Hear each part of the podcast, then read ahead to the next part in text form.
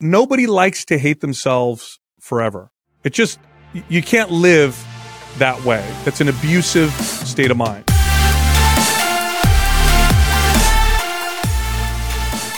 What is up, you guys? What is up to our fitness people, to our lifelong learners, and everyone in between? Today, Man, we have someone truly special with us. If you've ever found yourself going into a deep, deep rabbit hole of fitness podcasts, then really our guest needs no introduction, but his voice is one that resonates in earbuds across the world, challenging myths, enlightening minds, um, empowering countless individuals on their wellness journeys, fitness journeys, and all of the things that has to do in the fitness space.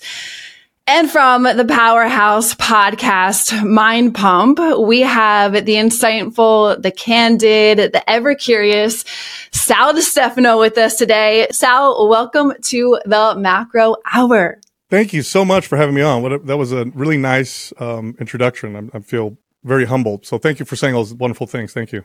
You're welcome. You're welcome.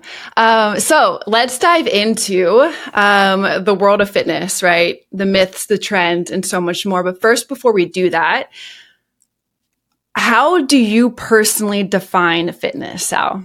That's uh wow, what a great question. Um, so fitness, there's fitness, health, wellness, athletic performance. Like these are all categories I would say that um, are under the health umbrella or within the health sphere. Mm-hmm. Uh, but when I talk about, and most people think fitness, they think like physical fitness and how they look and how they're able to perform. Uh, but I, I trained um, just everyday people, not fitness fanatics, just regular people trying to become healthier and improve their lives for over two and a half decades. And I managed uh, gyms, like regular gyms, where you know were the ones that I would say the average person you know works out at or starts training in. I train lots of trainers. so uh, my bias is towards the average person um, and their struggles uh, around health um, and mobility and pain and those kinds of things. So fitness for me, it definitely encompasses the physical aspect, but really it just means being healthy uh, overall. So mental, mm-hmm. physical health, emotional health, uh, spiritual health. You could put that in there, but just that's the way I like to define it. That's the way I like to communicate it. Uh, because besides fitness fanatics, which you know you would probably fall in this category. Obviously, you have a, a popular fitness podcast. Fitness fanatics uh, live to work out. the average person works out to live. Right? They, if they exercise or if they modify their diet, it's really to improve their life. Um, not it is not their life. So that's how I like to talk about fitness. And I'm, I'm always trying to reach, and my co hosts uh, are very similar in this. We're always trying to reach the people that haven't been reached or who haven't been able to really develop a lifelong relationship with fitness that works for them. So when you hear me talk about these things, um, that's always who I have in mind. That's the, those are the people I care most about. I'm not trying to get fitness fanatics more fit. I think it's cool to talk with them, and I can do the, I can get into fun conversations but uh, I am I'm talking to the average person. So it's like how can we how can we improve the quality of your life and how can we use this incredible tool called fitness to do so? Mm, I love that. I love most importantly to unpack everything you just said there, like meeting the individual where they're at and then being able to take them along whatever is going to best suit their journey to be successful in fitness.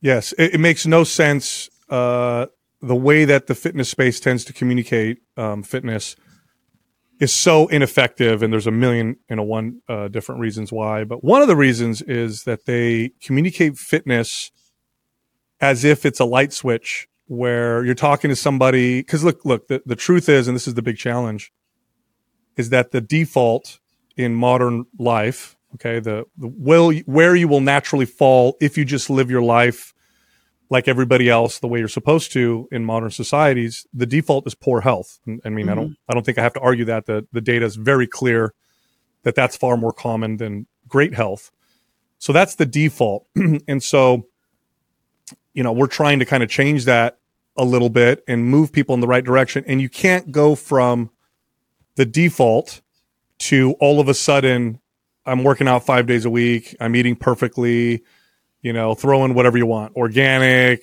you know, high protein. I don't eat, you know, a few hours before bed. I mean, I literally can make a list that's You're going to the farm and you're cutting, you know, you're going to farm getting the grass fed beef right from the farm. Yeah, you know, yeah. like I only eat, you know, I only eat cheese from cows that are blessed by a, a monk and whatever. So the uh, we do a terrible job because we communicate it in such a way that not only does it either a turns people off completely because they look at it and they go, "Why? That's insane! I would have to change absolutely everything about my life, and how could I do that? I have kids, a job. It's not my favorite thing to do to work out. Like this is impossible." Or you catch people in this state of motivation, which you know tends to come from usually initially a, a, a little bout of self hate. Maybe you see yourself in the mirror, or somebody makes a comment, or you you get winded playing with your kids or something. So then you get this little burst of self hate motivation. So then the fitness industry captures you, and then you do try to do everything all at once, mm-hmm. which is completely unsustainable. The the fail rate is north of ninety percent. That's again the data shows all that. So, um, the key really, like anything, if you want to make changes in a positive direction or in any direction and you want those changes to last forever because I'm pretty sure nobody wants to get fit and get healthy and then go back, right? Everybody's trying to do this forever. The only way to do it is through a step by step process. It's a learning process. It's a journey. And then there is a another myth, which is that the this journey has a destination. Mm. Uh, there is no destination. Uh, you know, I myself, who love this and have been doing this for a long time, I get older things happen with my health. I have, I have four kids. I have a business. Life circumstances happen. So there is no like, I'm here. It's like, how do I continue to use this tool that's very effective to continue to improve the quality of my life? And how do I mold it and shape it uh, to do so? And so these are the skills that uh, I like to communicate and teach people. And if you do it right, if you do it right, it's effective. And what I mean by effective, I define effectiveness not by congratulations, you lost 20 pounds, but rather congratulations, you never gained that 20 pounds back and you're doing this forever. And it's something now that you've put in part of your life and it doesn't cause stress. It doesn't cause anxiety. This is just how you live now. Mm. And that, that may sound uh, unreachable to a lot of people who may be watching or listening right now, but it's very reachable. There is a way to do it and it's not the way that it's communicated uh, in my space in the fitness and health space. So number one, want to apologize for that because I communicated it wrong for a lot of time for a long time.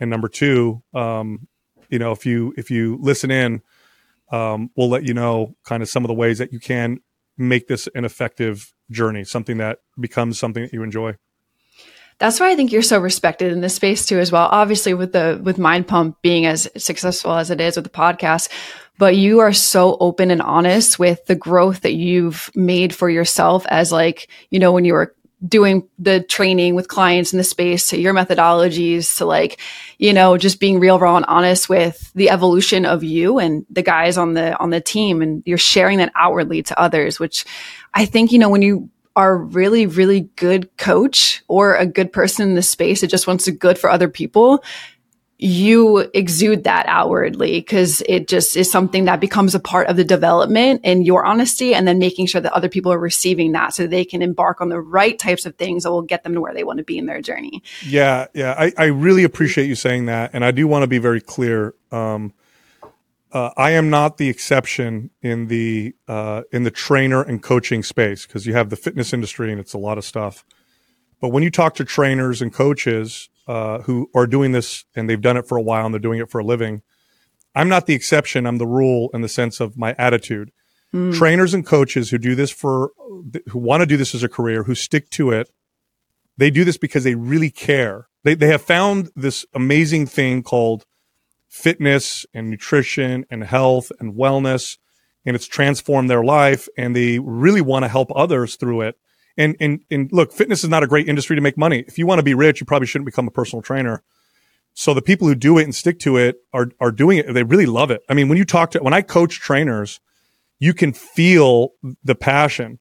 And so really what it is, is, um, I, am trying to be as effective as possible. That's all it is, as I keep, you know, through the years and anybody who's been doing this for a long time, they'll tell you this is that they have these moments where they look back and they go, man, I'm not being effective. What am I doing wrong? How can I be more, how can I communicate differently? And, and what, it, why isn't this working? Why is it that my clients are struggling the way that they are or, or why is it that they they get to a certain level but then they slide back and you know what's what's happening here and that's the question that um, i asked myself for years and years and years and you you you touched on something that i think is really important when the average person is hearing um, fitness advice or nutrition advice from a quote unquote fitness expert or professional what can often happen is they they look at this person and it's like this halo effect. So this person who they look good, let's say they work out, um, wow, they do everything perfectly. This is so easy for them. They never had any struggles. And then this is this part happens. Either A, you look at them and you feel like you kind of tear them down a little bit because you're like, well, yeah, you may be good with nutrition, but you're not there. And so then all of a sudden you're not relating to them. Or you feel like they don't understand you because you know you look at them and you go well yeah you love doing this or you're only 23 years old of course you could do this just wait till you get to my age or just wait till you have my challenges so i, I learned this on accident actually i had a client who was um, this was after she had gone through therapy for an eating disorder and she was on on the road recovery and her parents were my clients so they hired me and i talked to this individual's therapist. And I always tried to do that, right? What's okay. So what are the things I, I should avoid or, and I got great advice from this therapist on things I shouldn't do, like weigh her, test her body fat, talk about her, her body. Like I had to focus on performance and strength because the other, you know, the other routes were, would be really triggering. And so I heard all that. And I remember it was probably, I don't know what it was, maybe third or fourth session training her. And, um, I thought, you know, I'm going to tell her about my struggles with body image because I had them. I had some big ones when I started. So I told her, I said, you know, when I first started working out, it was the opposite. Like you, you went through, you had anorexia. I always thought I was too skinny, and I did a lot of dangerous and harmful things to myself um, to try to remedy this really distorted view of myself. And I told her, and I, I went through and told her about all the the things that I did and the challenges, and it was like a light switch. Like she related to me she felt like uh, my advice now was legit and real. And from that day forth, um, you know, because a lot of trainers and coaches, I think sometimes we're afraid to tell people how imperfect we are. Mm-hmm. But we, first off, we're human. Uh, mm-hmm. Second, uh, second, you are more effective as a coach or a trainer when you're 100% honest, which includes letting your client know when you don't know something.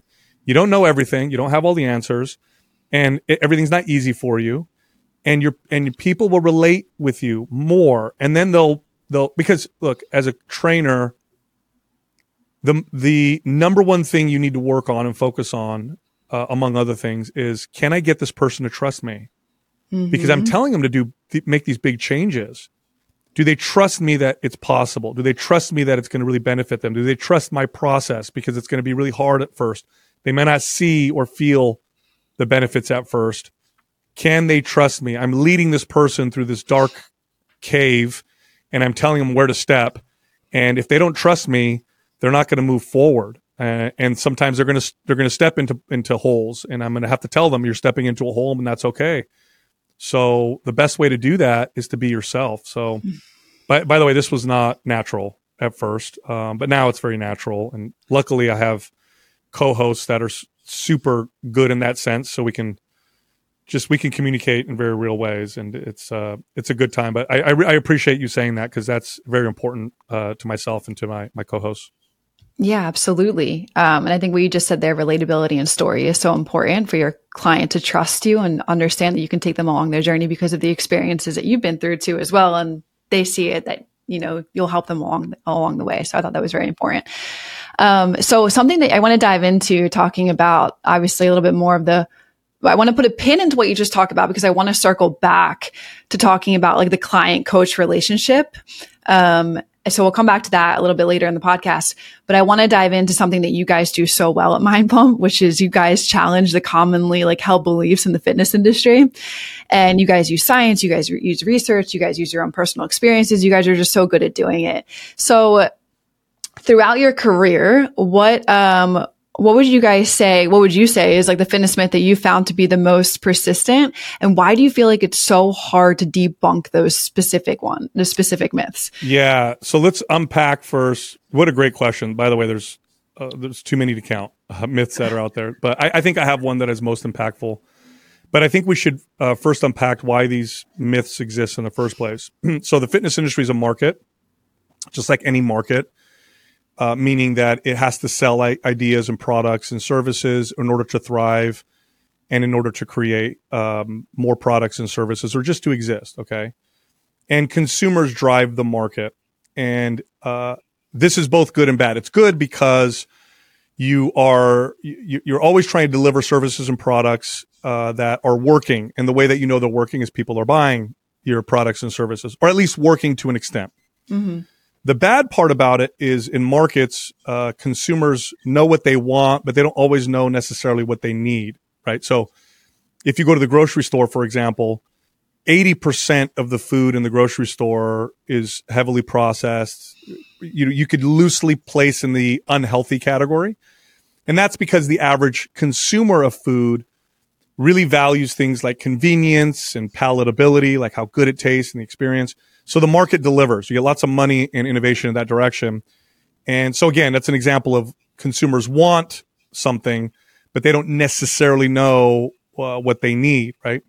So the fitness industry does the same thing. Now there's a responsibility for the people also delivering the information in the fitness space. And it's also skewed because the people that tend to get the most attention, the people that tend to get the most views or clicks, or back when I was, a, you know, an early trainer, the people in the covers of the magazines and all that stuff, tend to be the ones that look the best, right? They're the most attractive. They have the best looking bodies, or they tend to have the most charisma or they can deliver, you know, uh, quotes and comments that tend to spread very quickly. So they're not necessarily the smartest. They're not necessarily communicating the right information. They just do a good job of getting attention.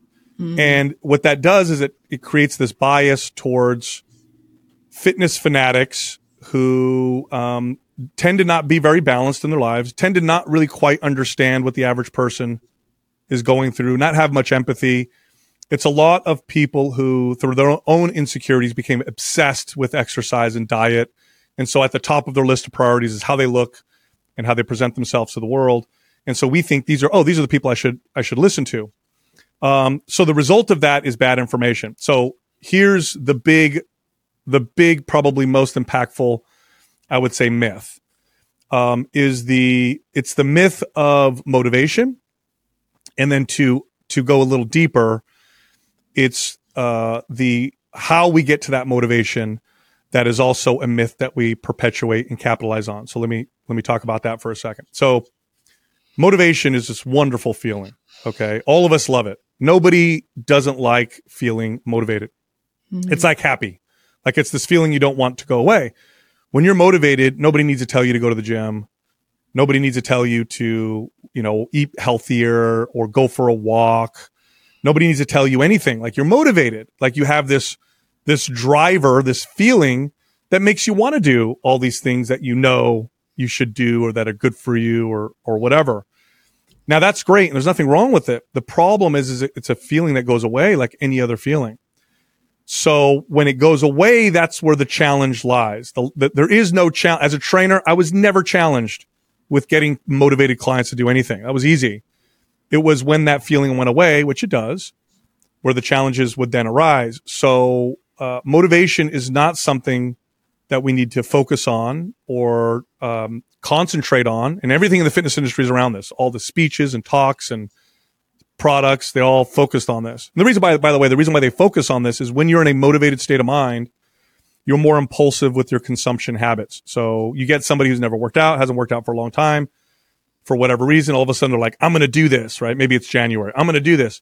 Then they go online and they're ready to buy a new diet book, supplements. They're ready to pay for a gym membership. And so the fitness industry capitalizes on that, that state uh, of mind and they talk to that state of mind.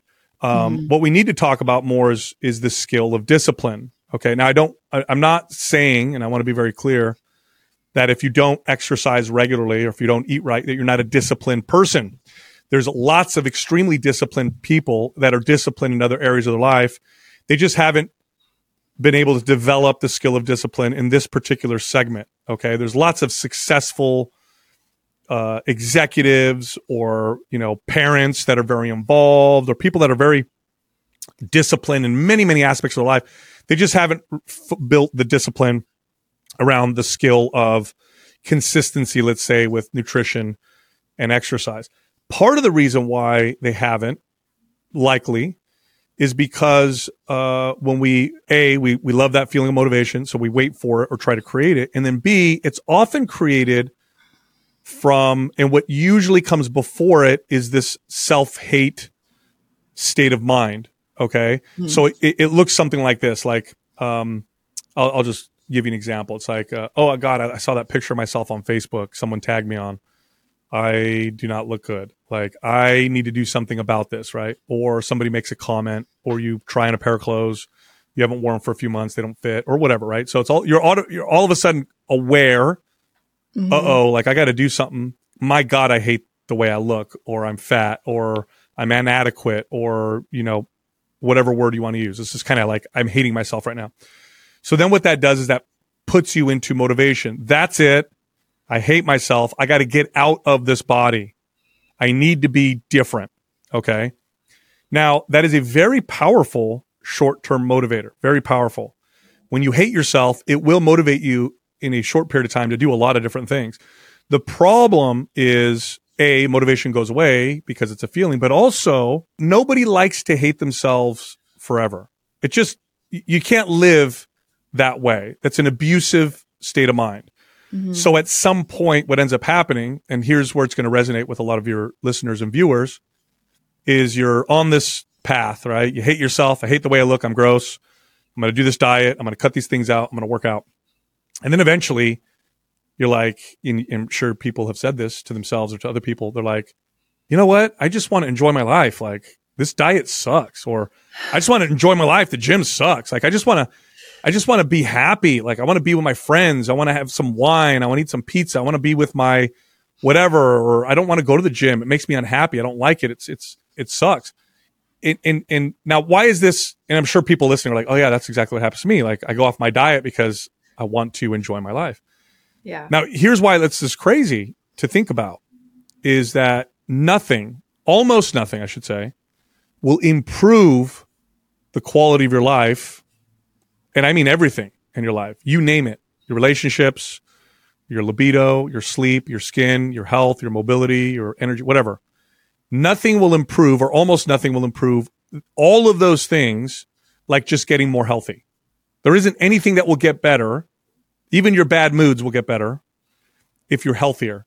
And yet, and yet here we are. We reach a point where we're like, I just want to enjoy my life. So I'm going to stop doing these things.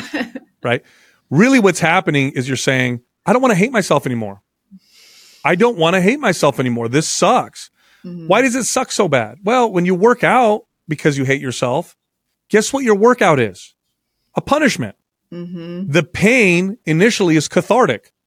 So if you've ever done this, this is what it feels like. You get into that state of mind of self hate. You get that initial motivation. You beat yourself up.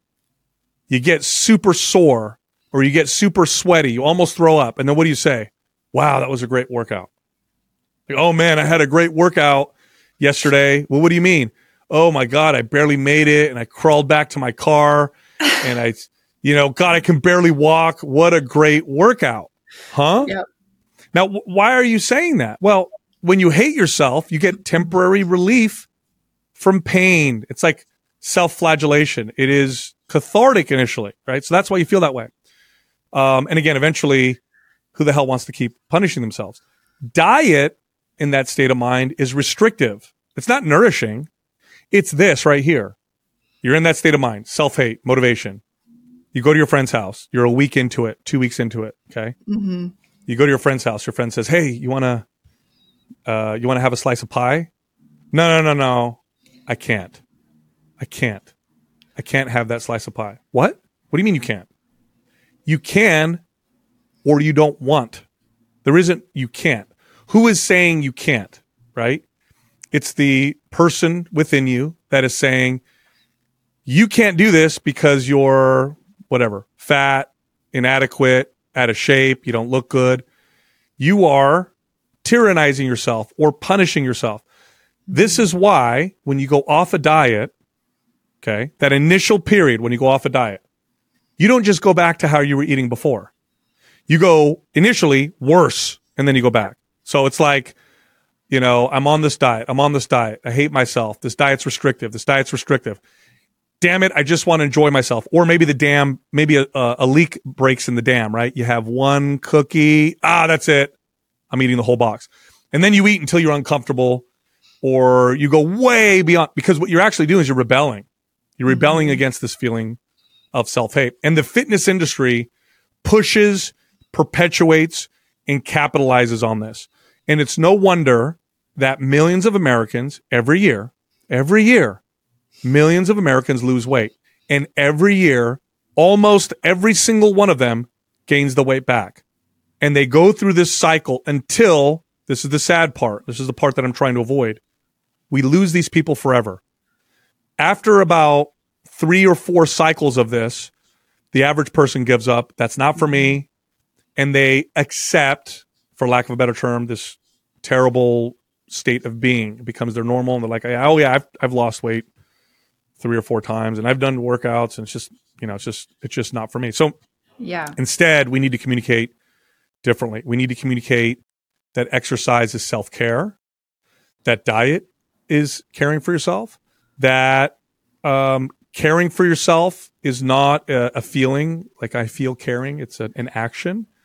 And when you do it that way, well, now, you know, it changes everything. It completely changes everything. Now it's like, no, thanks. I don't want that slice of pie. I, I know it'll taste good. I know I'm going to enjoy it, but I'm taking care of myself right now. What a, what a, what an empowering feeling, right? In, instead of the other one. Right. Love that. And I love that you, because if you think about it, our fitness space, it's huge, right? And then, but the obesity factor is just getting worse and worse and worse. So like something needs to be changed in that sense. Um, but to what you were talking about motivation and then needing, because I'm big, I love what you're saying because I've preached this in and out um, to followers, to our community, everything that like you have to develop the discipline muscle. And so, can you speak a little bit what that means to you? Like somebody who needs motivation, ebbs and flows. Like you said, it's a feeling. It comes, it goes. But like, how can somebody learn like to develop that discipline muscle so when they're in that moment, when there's a pie or there's this, and they choose to say no, like I'm just, I know I'm going to feel like shit the next day if I eat that. Um, how can someone develop a discipline muscle? And what does that discipline muscle look like? And how can that serve them? For like the next years of their life to stay consistent with, you know, not always feeling motivated, but knowing that like, hey, despite the temptation of what I'm feeling to want to give up, I'm going to tap into my discipline because it's going to serve me for the long term. Yeah, super great question. This is where we now talk about um, like how how do I make this happen? Well, well, first off, we have general discipline, and the more you practice this skill in different aspects of your life, the easier it becomes to apply it to other parts of your life. Uh, however, uh, discipline is always also very specific, and I, I want to say that because I want I don't want people to get the wrong idea and think I'm saying that you're an undisciplined person uh, because mm-hmm. I I lack discipline in areas that other people are exceptionally good at, and I'm constantly trying to learn from them how to accomplish or apply or develop the skill of discipline in other avenues or aspects of my life. I just happen to speak to the fitness one. So, but all discipline is developed the same way. To put it loosely, it's a slow step by step process. But let's get specific. Okay. With any skill, uh, there's a four, there's four general stages of learning. Okay. And you can, you, if you're a parent, you've seen this in your children. And just when I, as I go through it, picture your kid growing up and it'll become very obvious to you what I'm talking about. So the first stage of learning is unconscious incompetence. Okay. So you don't know that you don't know. You, you literally don't know that you don't know. So you're just mm-hmm. unconsciously incompetent about whatever skill that's out there, whatever, whatever. You just don't know that you don't know, right? Then you quickly move into this next stage, which is conscious incompetence. Oh, I don't know that skill. That's a skill I'm completely unaware of. Now I'm aware of what I don't know. Mm-hmm. Then you move to the third stage, and this is where people can get to, but then often where they get stuck. And this is where the challenge comes in, right? The third stage is conscious competence. So now I'm consciously making uh, choices or or or taking actions that um, I'm trying to make. I'm trying to move in this direction, and I have to consciously think about it. Okay, so think of a child. Think of a child that goes from crawling to walking. Okay, they all of a sudden are like, oh, there's this thing called walking. Let me try doing it. And then they start to walk. And a, a little kid, when they first start to walk, you can see they have to consciously pay attention to every step and they have to like they have to think about what's happening as they walk. If they try to walk and do something else at the same time or whatever, they lose their balance and it's it's you know, it's great. I have two little kids and it's great to watch this. But eventually through practicing rep- repetition, you know, to re- the the the practice of the skill of walking, the child moves into the fourth stage which is unconscious competence. So everybody watching and listening to this right now, I'm pretty sure you don't have any toddlers watching and listening. walks now and doesn't think about it. Like I don't think about taking steps or my balance. I can eat a sandwich. I could talk. I could w- talk on my phone. I could read something all while walking, right? It's now has become an unconsciously competent skill. So you have to move through those four stages to get to the point where this you know this the discipline or this skill of staying consistent with your workout and your diet is just this unconscious thing. This is just how i live. And it's great because this is where you take the stress anxiety out of it all. Because what happens is first you're unconsciously incompetent. Maybe you watch a podcast like this you're like oh my god there's all this stuff i haven't i didn't realize. Then you're like okay i'm gonna i'm going to now that i'm aware of of what I don't know, right? So that's stage two. Now I'm going to try to apply it. So Sal said, you know, I'm going to to do this, so I'm going to do this, and then I have to think about it. Like, okay, that's right. You know, uh, make sure I drink a glass of water with every meal, or something like that, right? okay, I got to eat protein first, or okay, I got to walk after my meals, or whatever. Maybe you heard me say something somewhere. So now you're consciously thinking about it, and then you do it long enough, and both consciously and subconsciously, you start to make connections. I feel better when I do this this is great. I actually enjoy doing this more than not enjoying it. And then it becomes this kind of unconscious thing that you do that is easy. And that's great because in the conscious competence stage, and I want to be very empathetic to people and I want them to understand, this is the stressful, challenging part of fitness. This is where you, yeah, it's like, okay, yes, I got to eat healthy. It's kind of challenging. I got to think about it. I know I have these cravings you know, maybe I'm, I, I, wow, when I'm stressed out, I really want to eat these things over here. So I got to become aware of that or whatever. So that's the hard kind of like challenging stage. But once you start to move out of it, you will, you will get into this place where it's this natural thing. And what you do is you, you, um, apply one skill at a time to that formula, not 50 skills at a time. So the next question is always, well, where do I start? Okay. It doesn't matter literally doesn't matter where you start. But here's how you find it doesn't matter and it matters. It doesn't matter in the sense that uh, one step forward is exactly what you want to do. Uh, it doesn't it, it doesn't matter what that step is because every single person watching right now is going to have a different first step. Mm-hmm. Okay. And then it matters because you have to take a step. So how do I find that step? Where do I go? Okay, so fine, I find this. You sold me on this idea. How do I know what to do first? Here's what you do. It's very simple. Ask yourself the following question. What is one step I can take that is challenging, needs to have some challenge. Otherwise, it's not going to mean anything to you. So what is one step that's challenging? And then here's the most important part. Yet realistic. Here's the context forever. Don't say to yourself, what's a challenging step I can take that I can do for the next two months? Anybody can do anything for too much. That's not, that's silly. That's, you're not being fair to yourself and you're definitely not being fair to the process. You have to be very honest and also say to yourself, like, I'm in a motivated state of mind now. Will I be able to do this when the motivation goes away? So what's one step I can take now that is a little challenging, but is also realistic for me for the rest of my life? Start there. I don't care what it is. I don't care if it's a five minute walk twice a week. I don't care if it's an extra glass of water. I don't care if it's one piece of broccoli. I don't care if it's one exercise. I don't care if it's reading a page out of a fitness book. I actually had a client like that once where we went all the way back And her first step for nutrition, because that was really hard for her, was literally, can you read a paragraph out of this book once a week? And that's where we started. Now, eventually we got really, really far, but that's where we started. And then what'll happen is it'll move through those stages that I talked about. And if you choose a good step, it'll move through very relatively smoothly. Then you'll get to unconscious competence. And then you ask yourself that question again. What's the next step I can take that's challenging yet realistic forever? And then I'm going to be a, um, I'm going to tell everybody right now what to expect if you do this right and it's gonna I'm gonna sound like a wizard when you when you go through this, but I'm not. It's just this is human behavior. Okay. Okay. Here's what's gonna happen to you. You're gonna take that first step. It's gonna be some challenge. If you chose right, it'll move into the unconscious competence stage. It'll become a part of your habit, and then you'll ask that question again. And then here's what's gonna happen. Each step tends to get bigger as you go along. So you might start off with something that feels inconsequential to you. Do not judge it. That's your first step like I said, it could be a five minute walk once a week. It doesn't matter what that step is. And you may say to yourself, what's it? What's the point? Don't ask, mm-hmm. don't judge it. Just, just take that little step. The next step tends to be a little bigger because we've built confidence.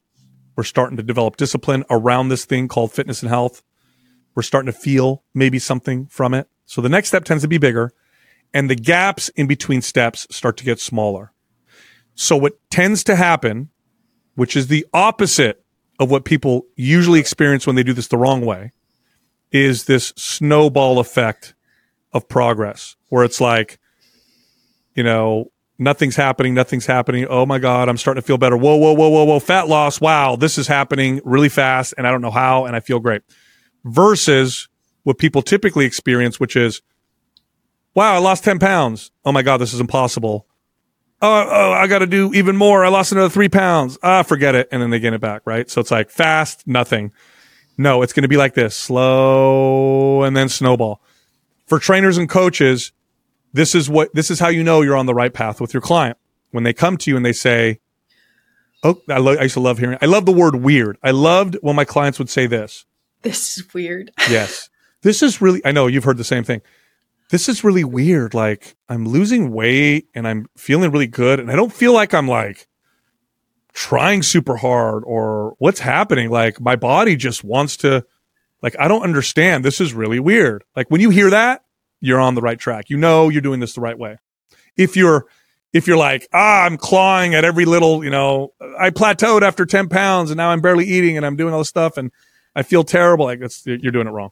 I love that. Clients and coaches need to just rewind the last five minutes and yeah. listen to that over again and just be okay with saying, this is weird. Yeah. Not expecting. Like I always joke around with everybody. Everyone expects to put their body into a microwave and out pops a toned body in 30 seconds. I'm like, oh my God.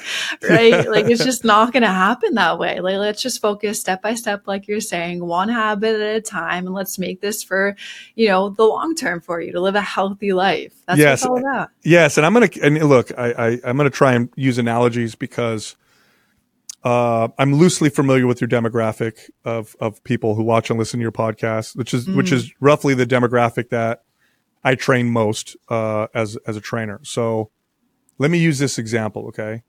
People like to th- use the word sacrifice, like, oh, you got to sacrifice this in order to accomplish that. You got to sacrifice eating you know, hyper palatable desserts and sweets or whatever in order to look this way, or I got to sacrifice time to go to the gym and, and do this kind of stuff. Yes, that's true. However, real sacrifices, and you know this if you're a mom, okay? And here, I like to use this analogy because parents, and especially moms in particular, um, they put this together very quickly. You sacrifice a lot for the betterment of your children. Mm-hmm. And you, you recognize the sacrifice. By the way, the sacrifices you're going to make for fitness pale in comparison. So I don't want people to freak out. Like, oh my God, it's gonna be that hard. No, no, no. Raising kids is, it's a billion times harder. But th- you make those sacrifices for your kids, for them to be better humans, to have better health, to have better experience. And you know it's hard. But if you went back in time, you would do it all over again. There's no question. There's no question why you're doing this, right? It's hard, but I'll do it all day long because it's totally worth it. It's the same thing with what I'm talking about, except it's way easier. It's way easier. The sacrifice, if you do this right, if you ask somebody who's figured this out, who does this now forever, and I'm not talking fitness fanatics, I'm talking about the average person who didn't do anything, who all of a sudden now, three days a week, they're consistent, they eat generally healthy, it's not stressful to them, for example, something realistic, right? If you ask them, wow, it must be a terrible sacrifice, they'll be like, actually, I mean, I guess, but not really. I really enjoy it. And by the way, that doesn't resonate with people when they're first getting started because they're like, oh, that person must just love it right out the gates. No, no, no. Mm-hmm. That's the place that you end up getting to if you do this the right way. So there's light at the end of the tunnel, is what I'm trying to communicate here. Love it. So good. Again, everybody just needs to rewind and listen to everything that Sal's saying. this podcast better be put on repeat a couple of times. Um, so I want to go down into talking about the demographic of women, right? That we serve. We speak to women that are like 45, 50, 50, post-menopause, pre-menopause, all that, that phase of life. And we know during this phase of life that those women can experience um, issues with decreasing bone density. Mm-hmm. And I want you just to speak on how crucial and critical strength training is in this context for the longevity of their life. Because a lot of these women come to us and they're like, I'm doing cardio, and they feel like cardio is the means to the end, and like cardio is going to get them the results, it's going to build a strong body, but they are afraid to step into the world of strength training for many reasons, right? And we all we try and debunk those things with them.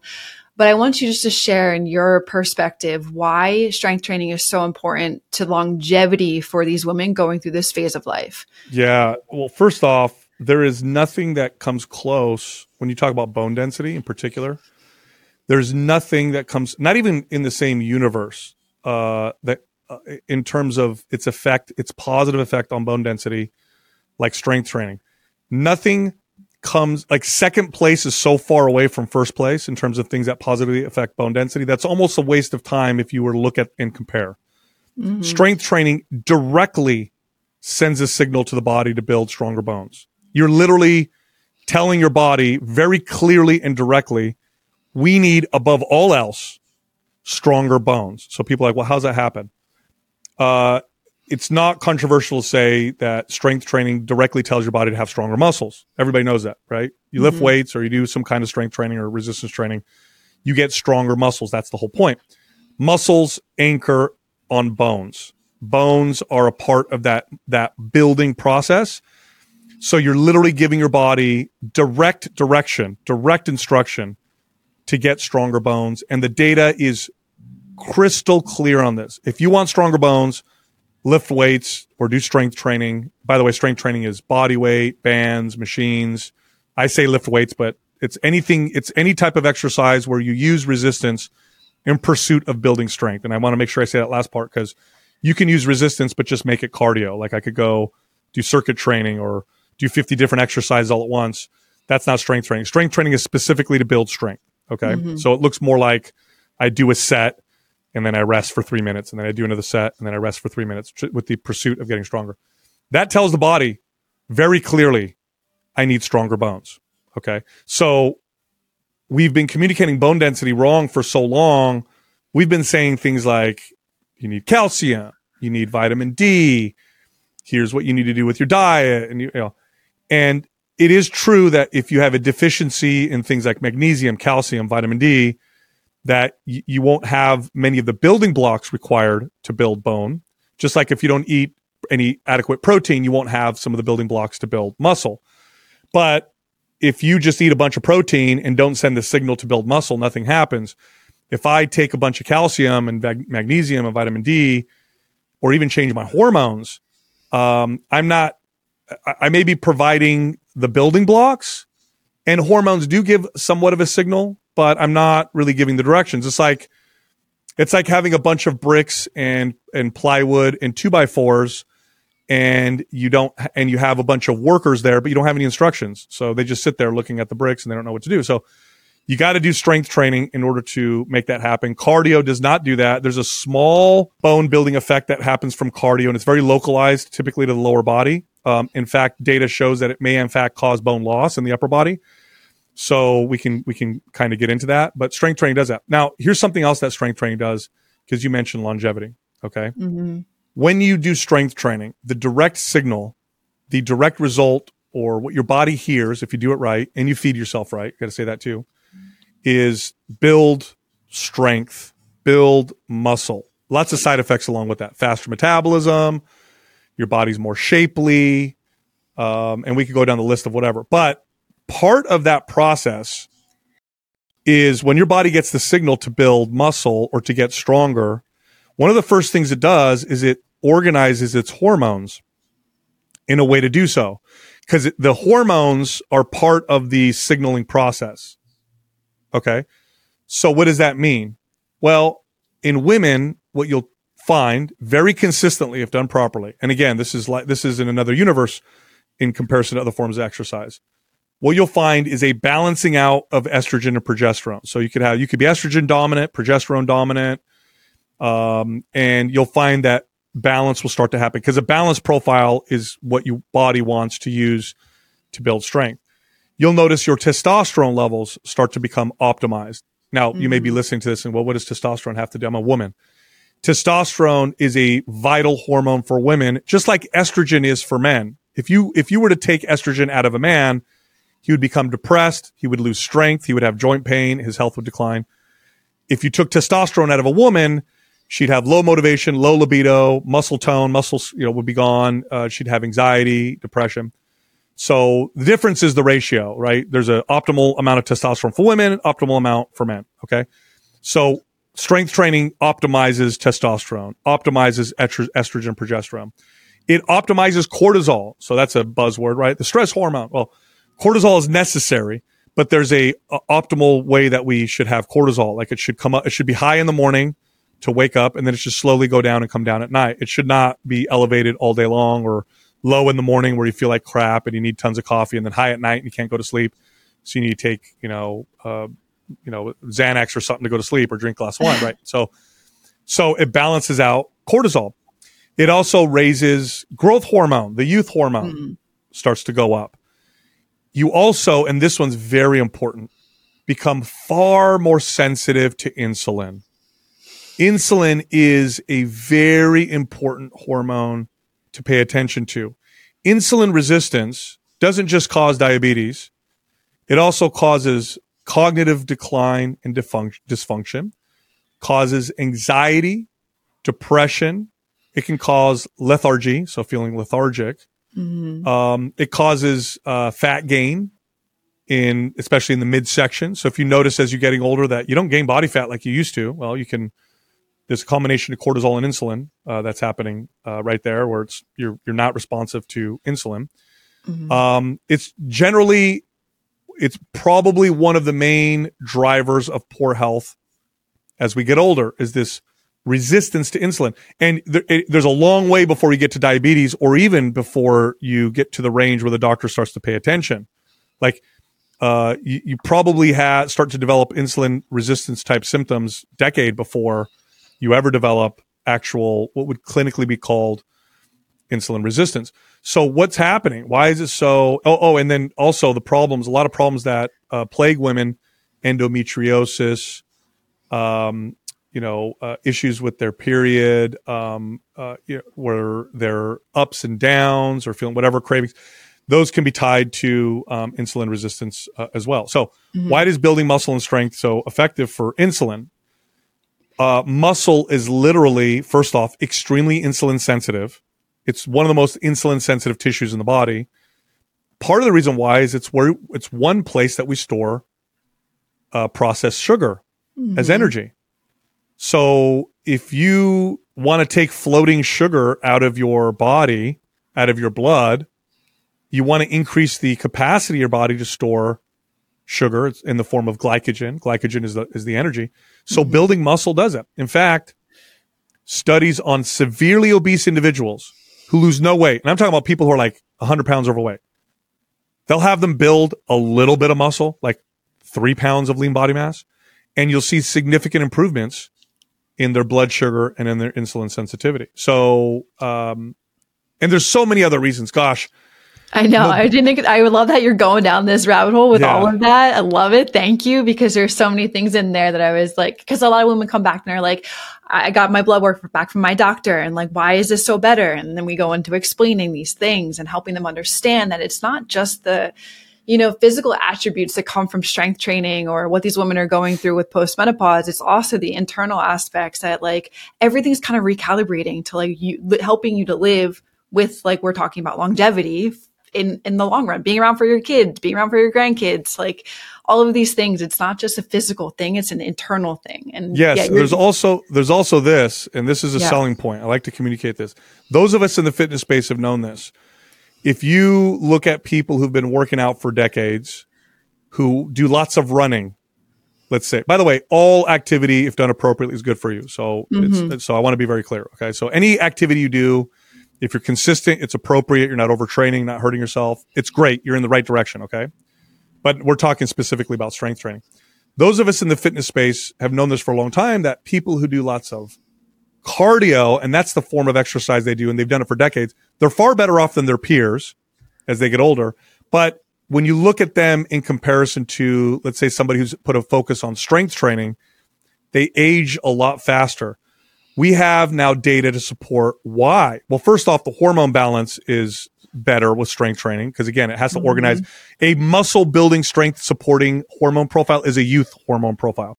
A hormone profile for endurance isn't necessarily a youthful one. Okay. But here's the second thing. And we now have a study to support this. It's really crazy. All exercise improves the quality of your skin, but only strength training has been shown to improve the, the building process. There's actually a building process in the skin, the collagen matrix that gives your skin that thickness that you tend to have when you're younger that you tend to lose as you get older. So as you get older, you notice your skin starts to get a little bit yeah. Yeah, it feel it doesn't feel as like um I don't know, as plump or as it's more papery and thin. Mm-hmm. Uh, there's a collagen matrix in there that starts to break down as you get older. Well, it turns out, and that, there's a great study that just came out, literally specifically showing this, and they compared strength training to cardio. They did a head to head. Strength training sends a build signal throughout the whole body. First off, there's a localized effect. So if I work out my bicep, most of this signal goes to my bicep. But I also get the systemic effect. In fact, they've done studies where a person works out one arm, doesn't work out the other arm. Most of the strength gains go to that arm that they train, but they get a little bit of strength and muscle gains in the arm that wasn't trained. There's this kind of systemic effect in the body. Well, it seems and it appears that telling your body to build, feeding your body appropriately also tells your skin to build. It also is strengthening and thickening your skin. So, and I love this as a selling point because I know yes. most people like the cosmetic effects of exercise. So I'm yes. just, I'm just hammering this home.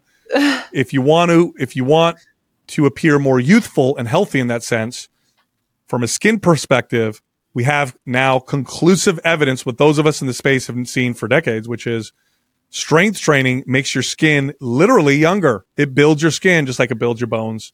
You're gonna make now. Now the this is just a great selling point for everyone to be like, all right, I'm going to lift weights now. yes. That's it. Sold. Sal told me this is gonna make my skin look better. Studies show it.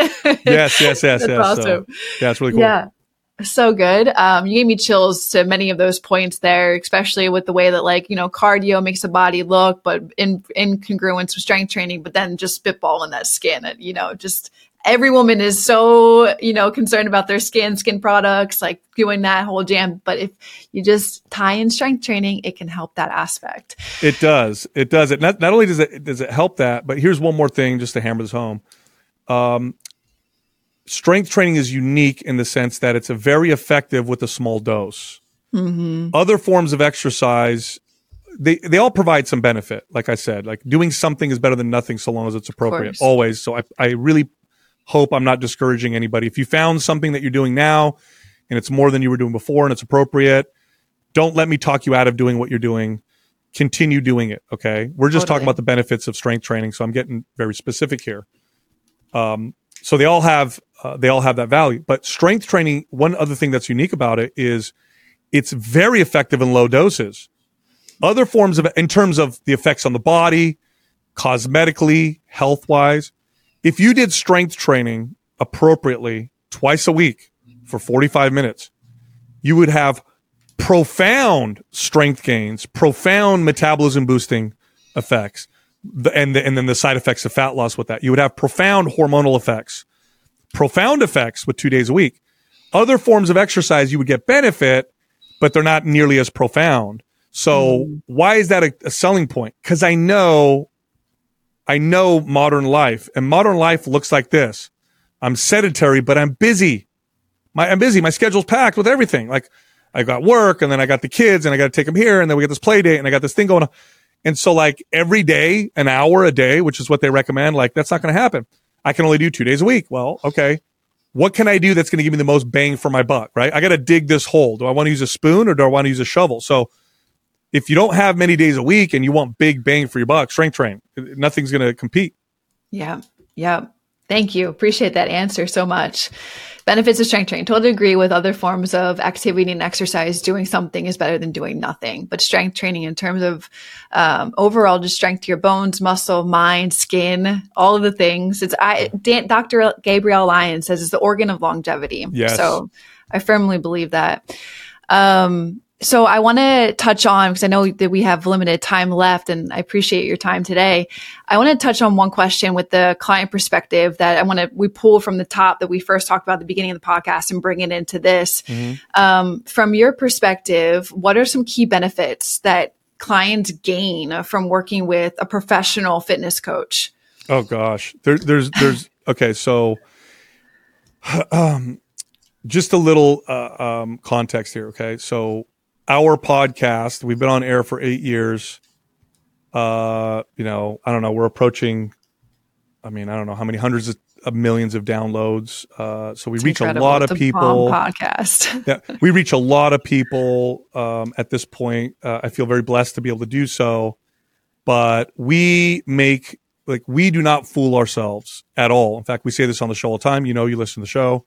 Mm-hmm. We are not making the big impact. The trainers and coaches make, we were trainers and coaches for decades before we ever did this. I am not impacting everyday people like I was when I was a trainer. Like I may be reaching more people, but I am not impact. I am not going to change somebody's life like their trainer will.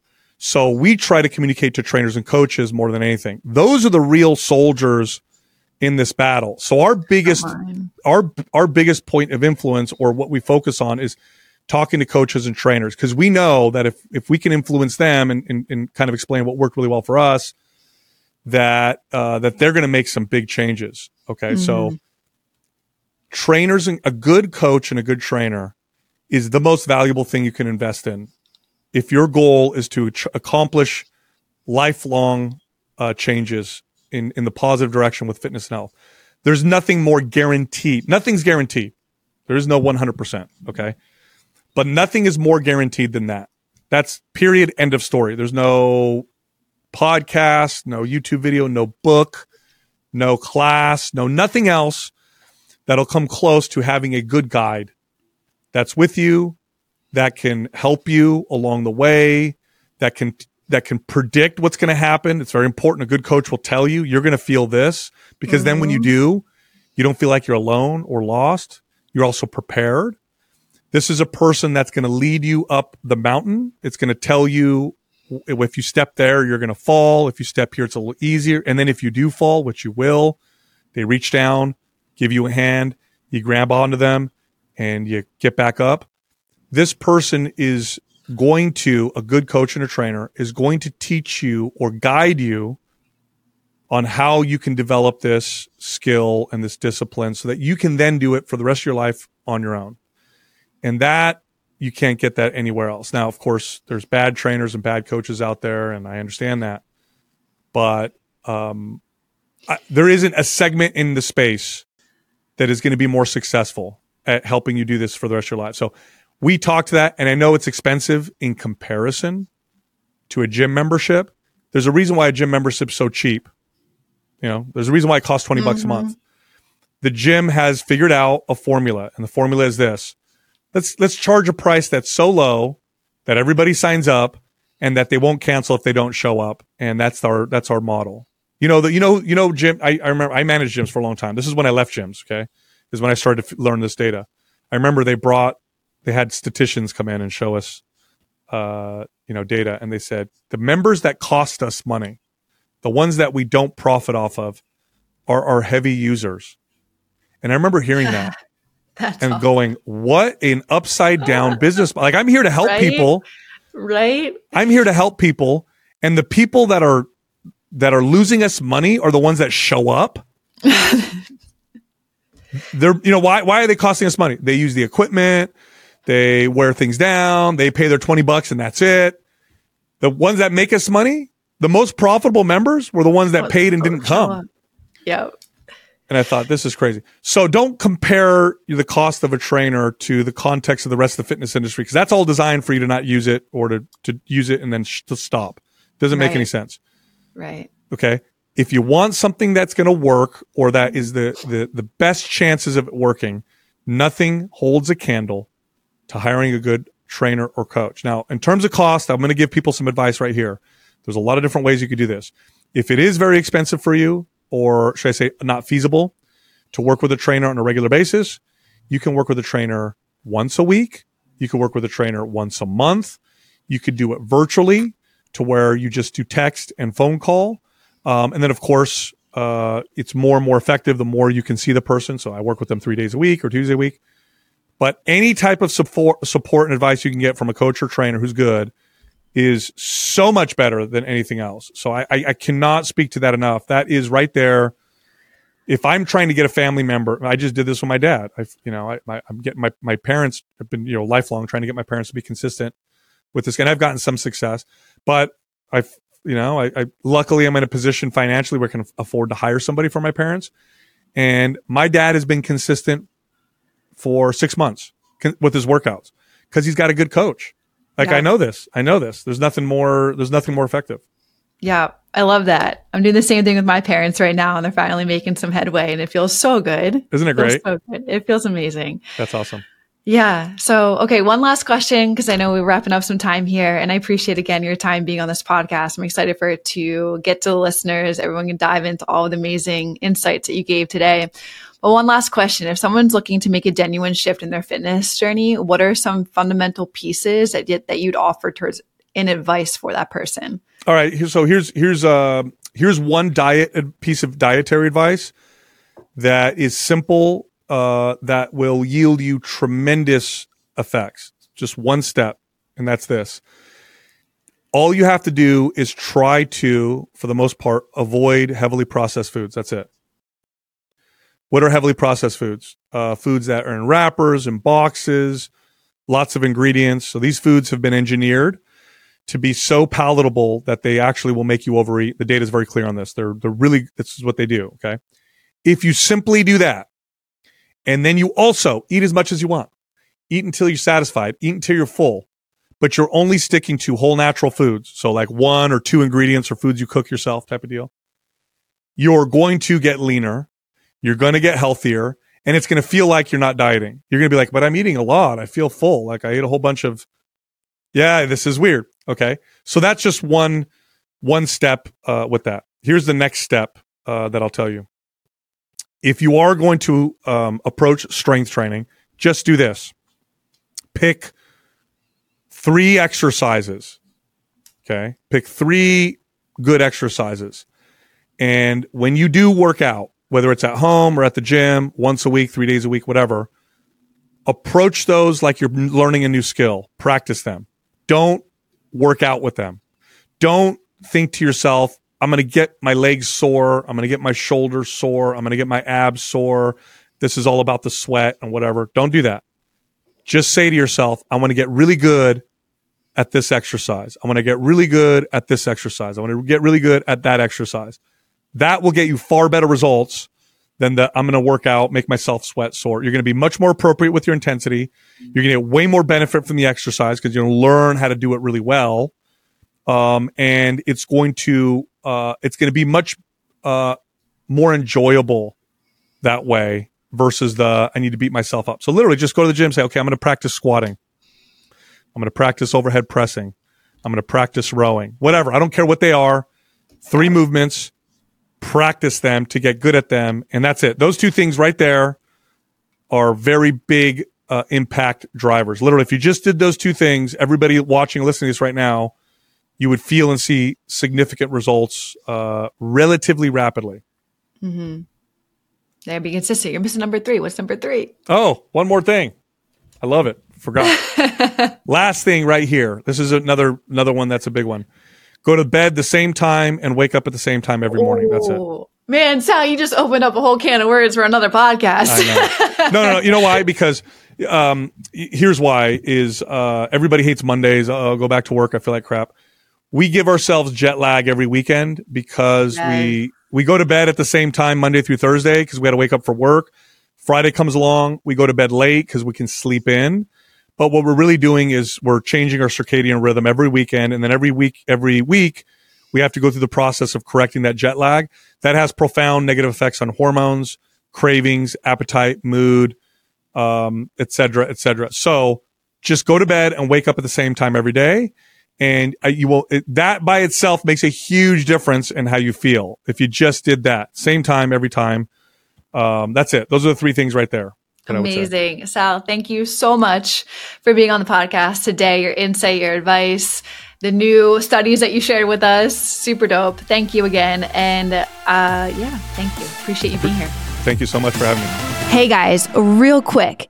If you're interested in taking your body to the next level, lose body fat, build more muscle, feel more confident, do it alongside one of our 30 plus professional coaches. Work one on one with her to eliminate all of the guesswork that you may have. And all you need to do is just do the work that she tells you to do to get to those goals of yours. Now to learn more, click the link below this podcast and apply to our VIP program right now.